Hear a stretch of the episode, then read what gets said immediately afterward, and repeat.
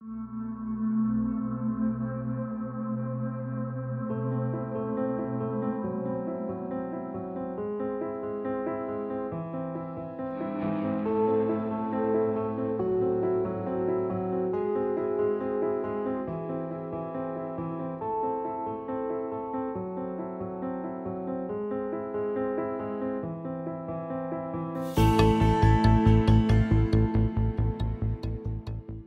talking with composer Chris Hajian, who last year composed two fantastic documentaries, uh, Unraveled and First Position. Uh, Chris also has done a number of uh, sequels for Disney, uh, family-friendly franchi- franchises like Inspector Gadget and Beverly Hills Chihuahua.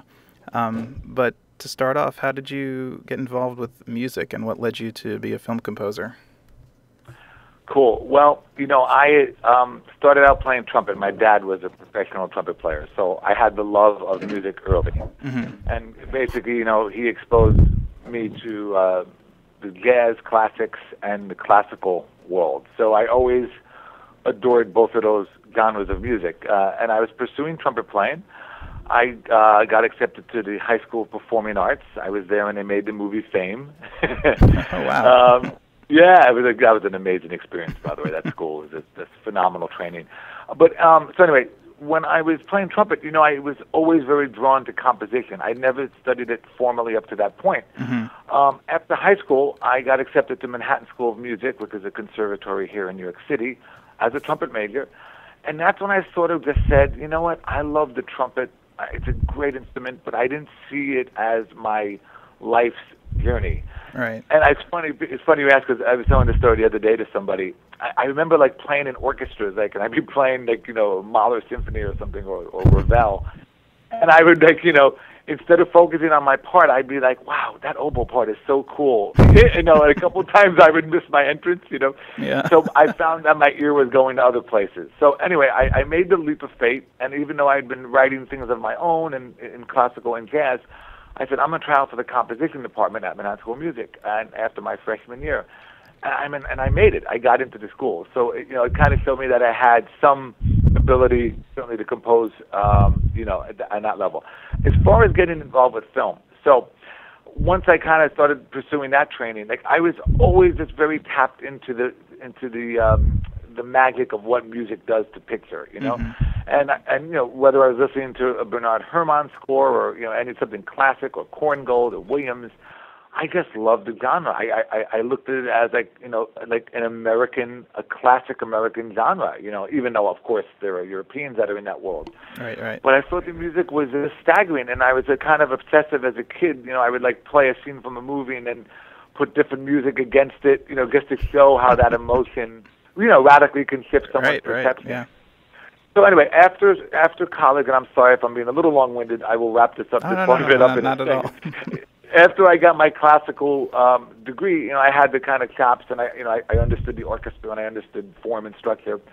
I got out and uh, doing some small jobs in music. I got really very involved in commercials and commercial work soon after school.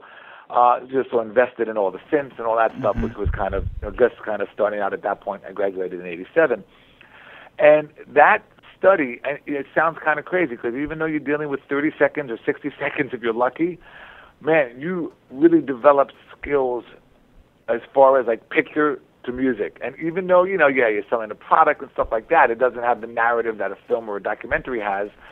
I really started to develop the understanding of marrying, you know, composition to picture and cuts and edits and pacing. So Right. Right. that sort of that sort of made my leap. And then right after, you know, I did that for a couple of years, got some great experience, and then I just said, you know, I I have to do something longer than 60 seconds. I thought I had skills that warranted that, and I just kind of made the leap, and I really kind of said goodbye to the advertising world, and I kind of, you know, did a couple small indies and worked my way up, and just started to learn my craft, you know. That's a cool journey. I like that one. yeah, yeah, you know, we all get there how we get there, you know. But yeah. for me, it was, I was, you know, I was just happy that I, I think it was important for me that I, that I kind of just, I didn't want to like do commercials and then do narrative films. You know, I just didn't. I, I don't want to say I didn't want to be corrupted, but I, you know, I didn't want to bring that. There's a similar skill set, but you, you know, you also have to forget all about that. I mean, there, there's not much other relationship between doing a small commercial and doing a you know creating an arc of a story in a, in Right. a film score. So Right. I just didn't want to like have that on my plate. I mean, financially it was crazy because I was making good money in commercials, and I all of a sudden I'm doing these indie films for no money. Right, but right. you know, it, it it all worked out. You know, well, that's good. Um, it all worked out. But uh, so when when you're writing for say a picture, uh, what what's the most inspiring aspect of, of the story when you write it? Is it is it the characters, uh, the plot, the setting? You know, what do you focus on first, and how do you incorporate the rest?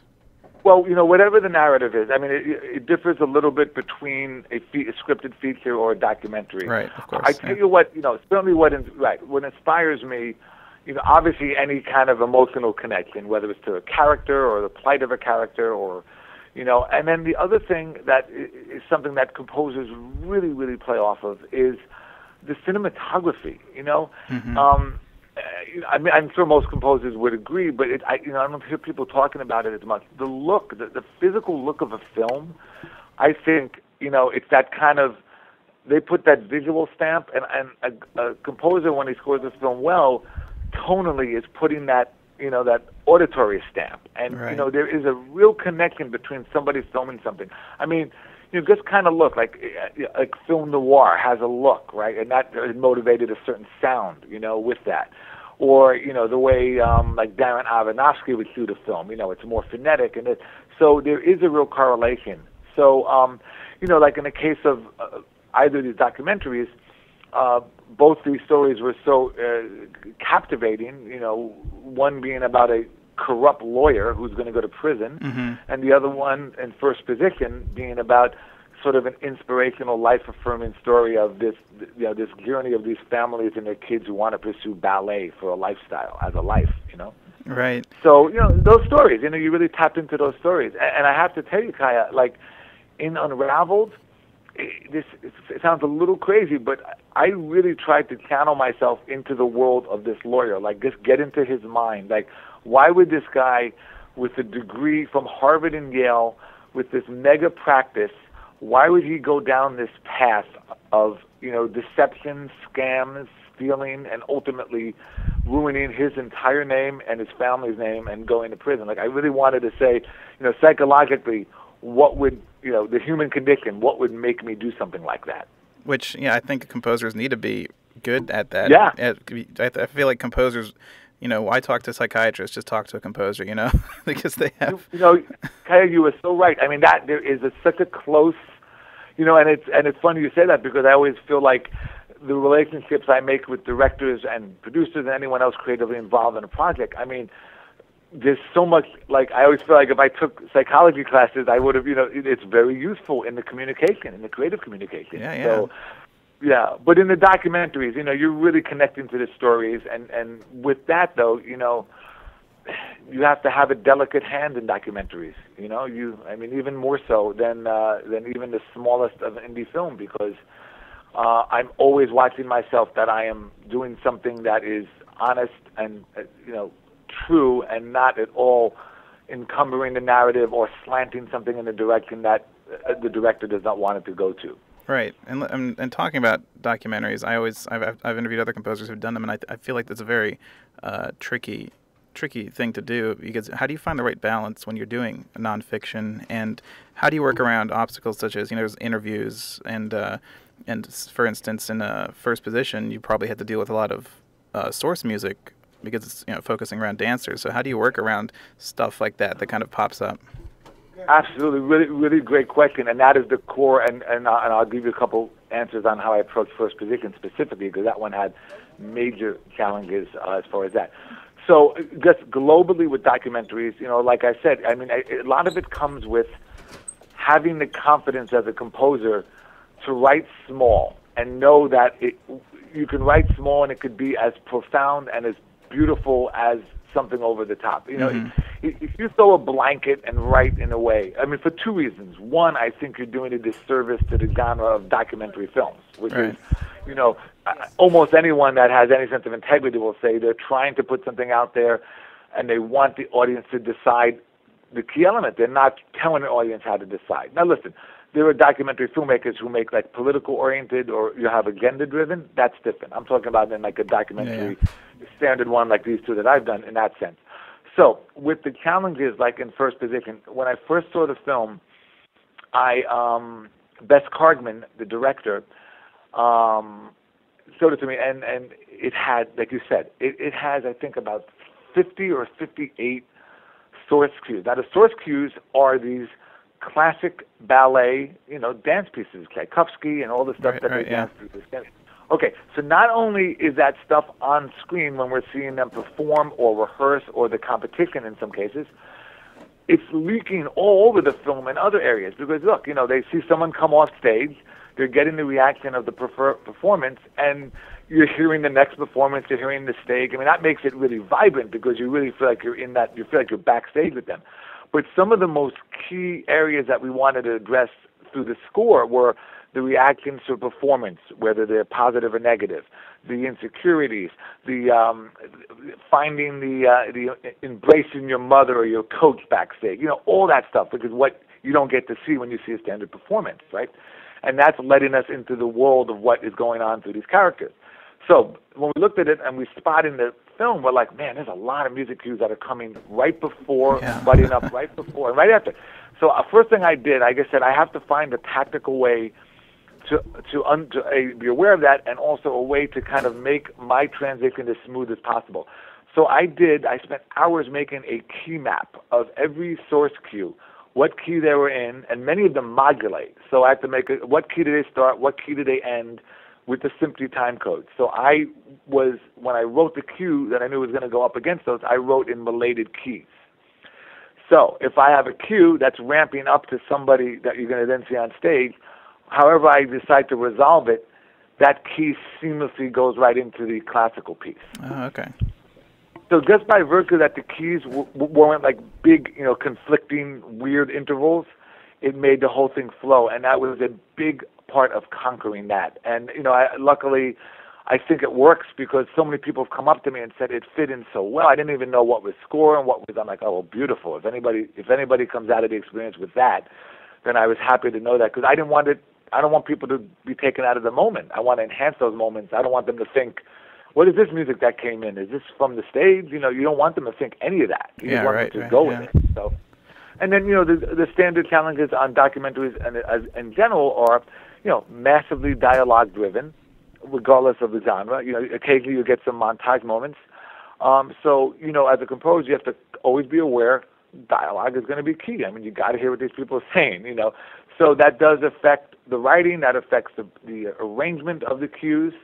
And it affects, you know, even something as simple as like, you know, knowing it sounds crazy, but the frequency of, of voices. Like, you know, sometimes you don't write in those frequencies, knowing that like if you want the music to kind of envelop it and but not be pulled down so much, you know, you kind of make sure you write away from the dialogue so that the music can still serve a beautiful purpose, but not fight. I mean, that's you know, listen, that that craft, as far as I'm concerned, of writing around dialogue for a composer, is a constantly evolving craft, and it you know it, that's one of those things like when you first start in the business, it takes a while to really get that down. Do you when you when you're writing for documentaries, do you ever have to remind yourself that you're writing, you know, for nonfiction? Do you ever get lost in like, oh, you know, do you feel like you're, you know, doing a, a fictional story? Do you have to remind yourself that it's reality? Yeah, yeah. I mean, it's not so much a reminder. It's just like you know, just checking myself and this scale. And you know, listen, this is also where you know you rely on a director too for this. Like you know, there might be, uh, you know, this doesn't mean there aren't moments in a doc that you enhance a little more. You know, look, it, it's still, you know, we're still scoring uh, emotion and stuff. But yes, there are times I mean I get wrapped up in it. You know, and uh, I might get wrapped up in the story. But you know, I mean, I think that's where the perspective comes. Like you know, like it's, it's something as simple as you know, like if you're working on a couple cues a day, you know, maybe there's a, a cue I work at the end of the day, and maybe it's like I kind of like where it's going. You know, instead of playing it for the director that day or when you're finished, come in the next morning, and it it does world it just does a world of good to get that one night and come in the next day. And so many times the next day I go, okay, I was close. This went a little too much, and you know, I, I might scale it back, and Mhm. and then of course, you know, whatever feedback you get from the director as well. But uh, you know, yes, I, I'm I am constantly keeping my my antennas up so to like being honest. And you know, and not and not overplaying. You know. Right. You don't want to you don't want to overdo it, or else then it becomes forced emotion, and then it then it kind of Yeah. bogs the listener down or the viewer. Um, Yeah. And uh, so you've also done a lot of uh, uh, stuff for Disney and sequels for uh, Inspector Gadget and Beverly Hills Chihuahua and and uh, Tooth Fa- Tooth Fairy. Um, working, you know, they're, they're you know harmless family films, but Mhm. are you you're approaching these franchises, you know, coming in to the second films or that have already Yeah. been established? Do you have what's the challenge when you're when you're coming into something that already has an established sound? Are you are the producers saying we want it to sound like this, or do you do you listen to the first film at all, or do you just start from scratch? Yeah, you know, I do, and I'll tell you the challenges on these. I, I got into this world because one of my uh, dear friends, Alex Zamm, is a director, and he's gotten into doing a lot of these uh, Disney family films and the second ones. You know, we, we'd always laugh. One day we're going to do the first one, you know. but um, but what what is challenging about these? First off, doing a family, any kind of comedy or comedy family or a comedy that skews young, is one of the hardest things to do. I mean, for a composer, uh, it, for two reasons. The, this, the sheer scope of music you're writing is insane. I mean, these movies are are tempt and they're spotted almost wall to wall music. I mean, Wow, yeah. you know, we, we, I go into these spotting segments. I always laugh because we say I always say, why don't you just start at one hour and then I'll just end at one hour and forty eight minutes. You know, like I mean, there are barely any gaps. I mean, I I think that that's a little problematic too in in the fact that I think everyone is overusing music and film in general, Mhm. but I understand for a kid's audience. Okay, so the challenges of that are first off, it's an enormous amount of, of music written. Um, most of the directors, especially Alex, i- my friend in this case, he is one of these guys that is very meticulous. He likes perspective shifts, everything scored, everything hit. You know, it's not like I'm, it's not like I'm playing overcuts and stuff. It's really like you know now the angle of the dog, and now from this, and you know, so like all those things he likes addressed. He likes that style of scoring. That it's kind of a classic comedy style hmm although I might be modernizing it. So that, but, but with that comes a lot of work. You know, I mean, that's like you're not just plowing through writing big melodies. Like everything is hit in the dress. You know, making hit, hit points. So Right. that's challenging. I do listen to the scores of all the first because usually the studio is going to want to have just make sure that like it- you know it does. They're not asking me to cop the themes or do or not. But they wanted to have some relevance, as I'm sure they do in you know script writers as well. You know they try to keep it on point. Right. Uh, so the, the, and then the third thing that's the biggest challenge is you know the budgets for the sequels are probably a quarter of what they spent on the real one, right? So now I'm listening to Beverly Hills Chihuahua, the first score. It's like a 90-piece orchestra. It sounds incredible, you know, with all those nylon string guitars and, and all that stuff. So I'm like, okay, great. And now you know I don't have anywhere near the budget for that. Right. So you know, it takes a lot of uh, it takes a lot of kind of inventiveness to to do my best because I want to keep the scale on that level. And look, the director did the same thing too. You know, he had less money and he's still trying to make sure all the effects and the CGI, you know, they don't look compromised because the budget is lower. So I, Right. I honestly feel like it's it's harder to do the sequels of a lot of these films for that reason. You know. I mean, and also, yeah, you're you're dealing with uh, uh, I think a lot of people put a label on them. They're like, oh, they're just you know direct to video and stuff. But uh, you know, you I know you guys are trying. No one, I don't think, sets out to make you know bad movies and stuff like that. No, so, no, you know, you know that's a, it's a great point. And look, you could look at things that way. Look, to me, it's an opportunity. And look, I, you know, I'm not saying I only want to do those films in my whole life, but you know, you have a film in front of you. You do the best possible job. You learn a lot from the process. You hopefully make some new connections of people that become fans of yours. You know, and that's really all you can do. You know, yeah, exactly. Look, are the scripts always the best in the world? No, not necessarily. But you know, I have news for you. Those films, almost every one of those sequels, if you ask the studio as far as their investment and their payoff, thrilled. They do Oh, yeah, yeah. tremendous. They, definitely. it's, it's crazy. I mean, it's like they, they would do that every time if they could. yeah. Yeah. um, well, to to to slowly wrap things up, I'll ask you some uh, some hypothetical questions. Um, so this is gonna get hard now. so I kind of thought of this when I was asking you about um uh about setting and character and stuff. I, I don't think I've ever I haven't asked anybody this question, but so so ga- say I gave you a picture, a candid picture of a of a person, just you know, snapshot of their daily life, or I gave Uh-huh. you or I gave you a picture of a house uh, on in a meadow or a cottage or something. What photograph would you want to write, say, a four-minute suite to? What would be easier for you? Okay, so I got. And let me get my choice here. What curtain? The curtain one is a photograph of the house on a meadow. Yeah. Yeah. The other one, the first one was Just a, Well, the other a just a person, just a person, maybe sitting on a bench, maybe uh, eating food. Uh, What would be easier to write? You know, a, a I, suite I'm going to say the easier to write is the meadow, the house in the meadow. First off, it's not a human character, Mhm. right? Um, although, you know, I would interpret that as, you know, I could clearly score that in a John Williams way and make it a glorious Americana thing. I could score it uh, like in in a horror genre and make it like it, you know, God knows what lurks inside of this house, right? Mhm, so, yeah. I mean, I could look at that. Um, I will quote Billy Wilder, the great filmmaker who I I read his book, and I think it's essential for every composer to read this book. And what he says in the book is he says, if you have a scene where a guy, you know, opens his door and enters his his house, uh, fine. He says, have him enter through the window, and now you got something. and you know, I think it's brilliant because what he's talking about is the subtext. Because first you're gonna say, well, why is this guy going through a window? Is he robbing the house? Did he forget his keys? Is he sneaking in? Right? It says so much more than just opening up a door. right. So so that's why I would make that parallel. But I, what I say about the person is, you know, uh, there are probably more creative liberties I could take. I could probably slant that in many different ways. You know, because I would just say, you know, I can uh, I can dig into like, you know, well, who is this person? Is he quirky? Is he odd? Is he lonely? You know, so I think the easier choice would be the metal because Yeah. it's not the human element. Okay, cool. Very good answer. I like it.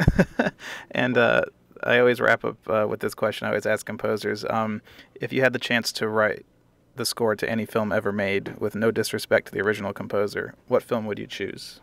Man, okay, just give me a second or two because I ha- I kind of have a list.